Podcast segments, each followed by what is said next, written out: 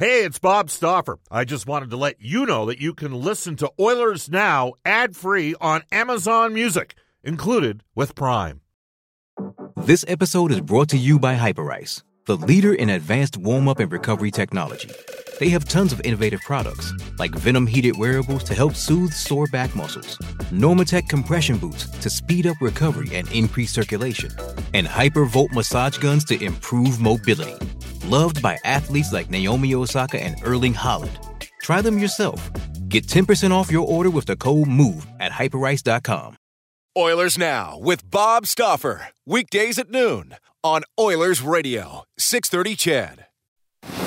We return to Oilers Now with Bob Stauffer. Brought to you by Digitex. Office Equipment Solutions North America wide? Yeah, Digitex does that. D-I-G-I-T-E-X dot C-A on Oilers Radio, 630 CHED. Radio, baby. 144 in Edmonton. This is Oilers Now. All season long, the Oilers Now injury report is brought to you by our friends at James H. Brown Injury Lawyers. They want you to stay safe and stay positive. But when accidents happen, remember, go to jameshbrown.com. Pleased to hook up uh, with our NHL insider, uh, John Shannon. Hello, John. How you doing? Good, Bob. How are you? Uh, good. Uh, I'm not. How many games have you produced in Dallas over the years? By the way. Oh, Dallas. Oh, maybe fifty. Did you ever go to the school book depository? Absolutely. Maybe my second trip there. In fact, I I I, I did a uh, a self-imposed trip. Uh, I went uh, from the uh, from Dealey Plaza. I went to the hospital. I went to the school book depository. I uh, I, uh, I mean, that was right in my wheelhouse as a as a child, Bob, and and it uh, in many ways changed all of our lives. So you couldn't help but be fascinated about going to all those places. And it is fascinating for all the listeners out there that have been up there on that sixth floor, and I have. Uh, 5.8 seconds, three shots, hit on all three. mm.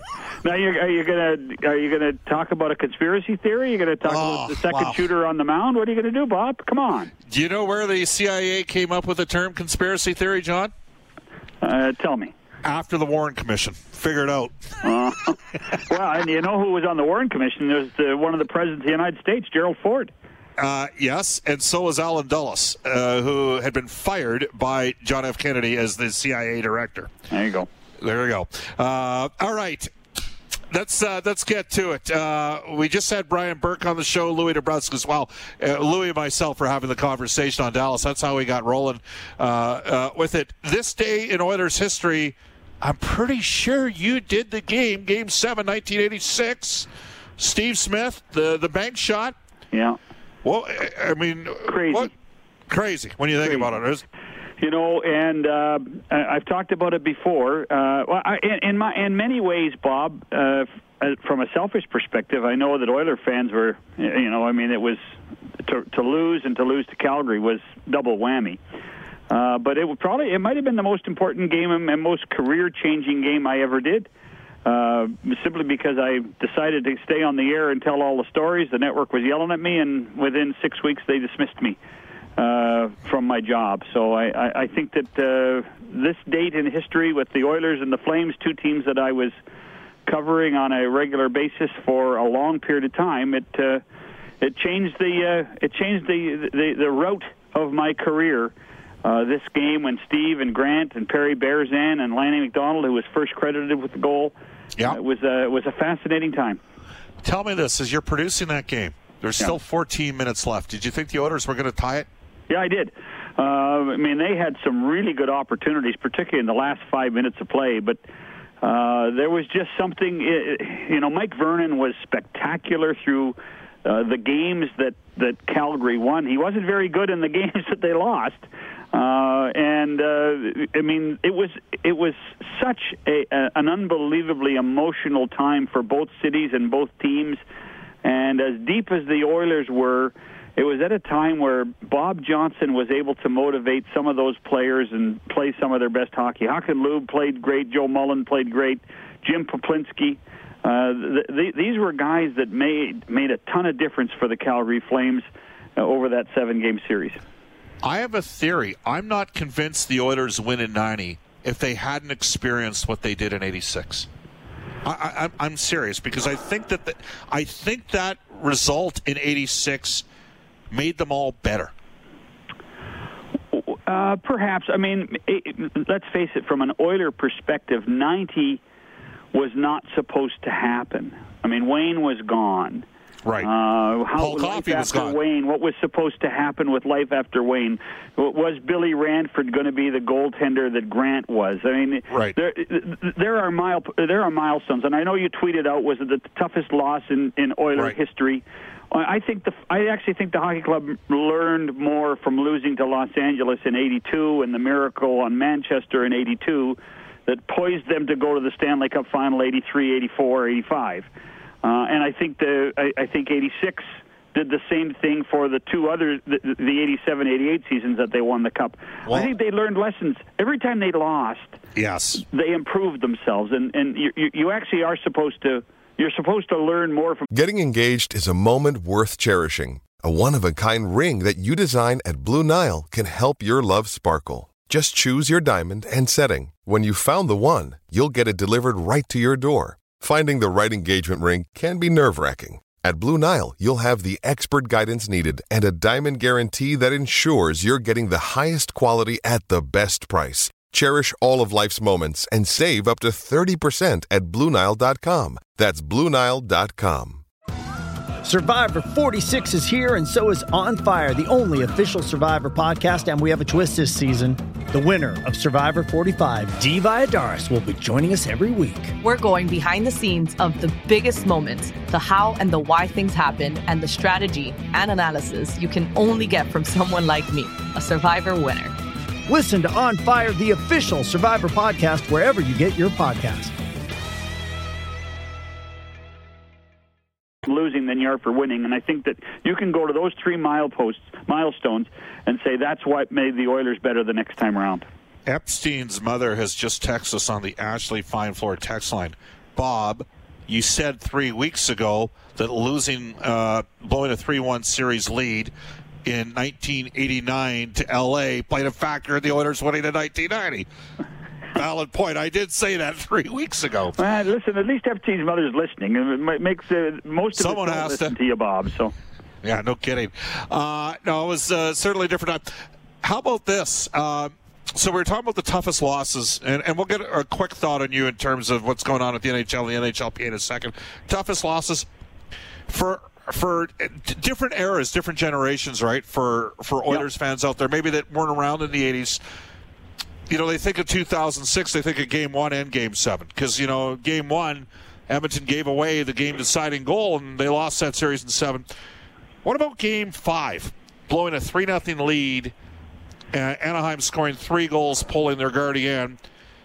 That was a pretty tough loss too, and and one that a lot of Oilers fans are still bitter about because of how that game-tying goal was scored with Ryan Kesler in front of Lynette involved with uh, the Edmonton Oilers' Cam Talbot.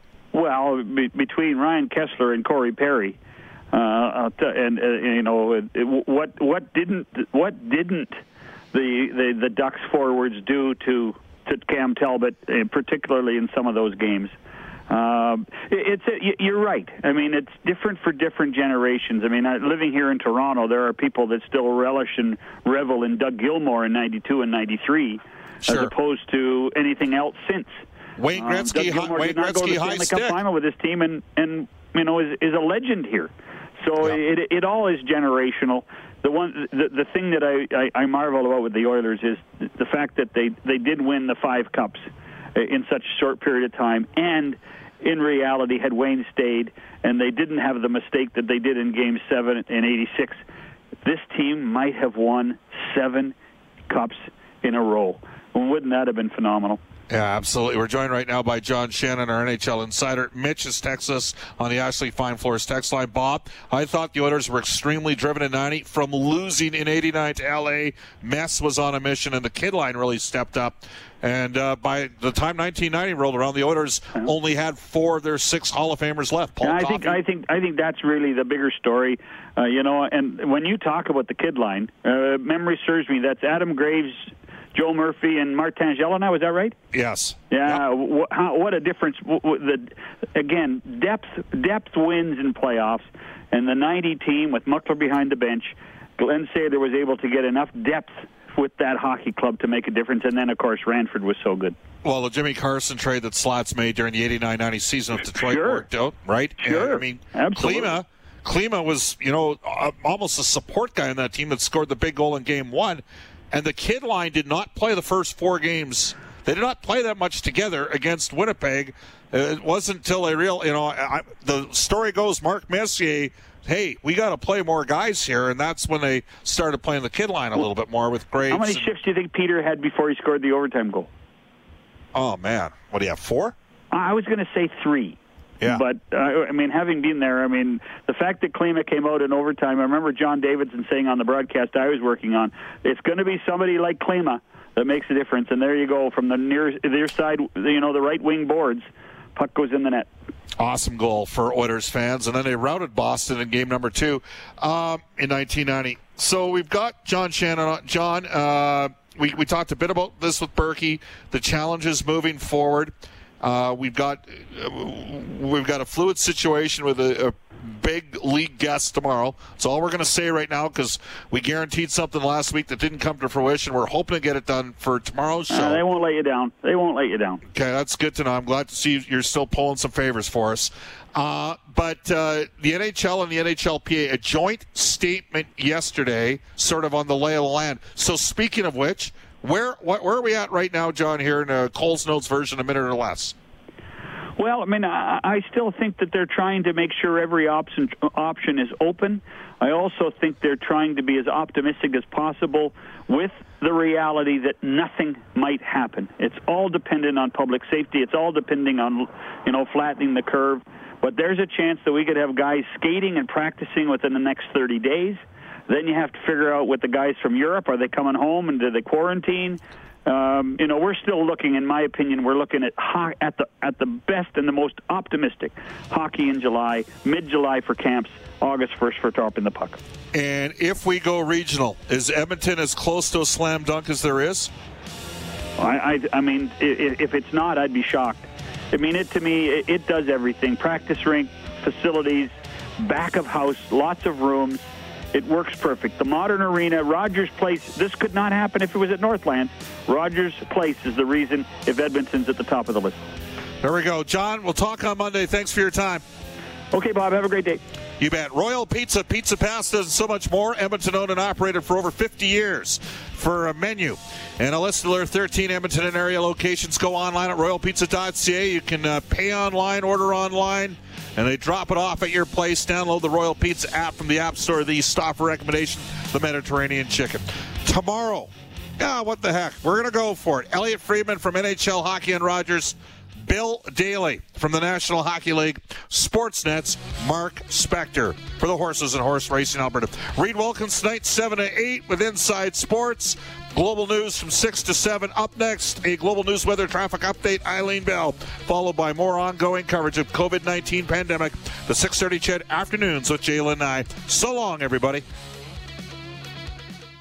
Oilers Now with Bob Stauffer. Weekdays at noon on Oilers Radio, 630 CHED.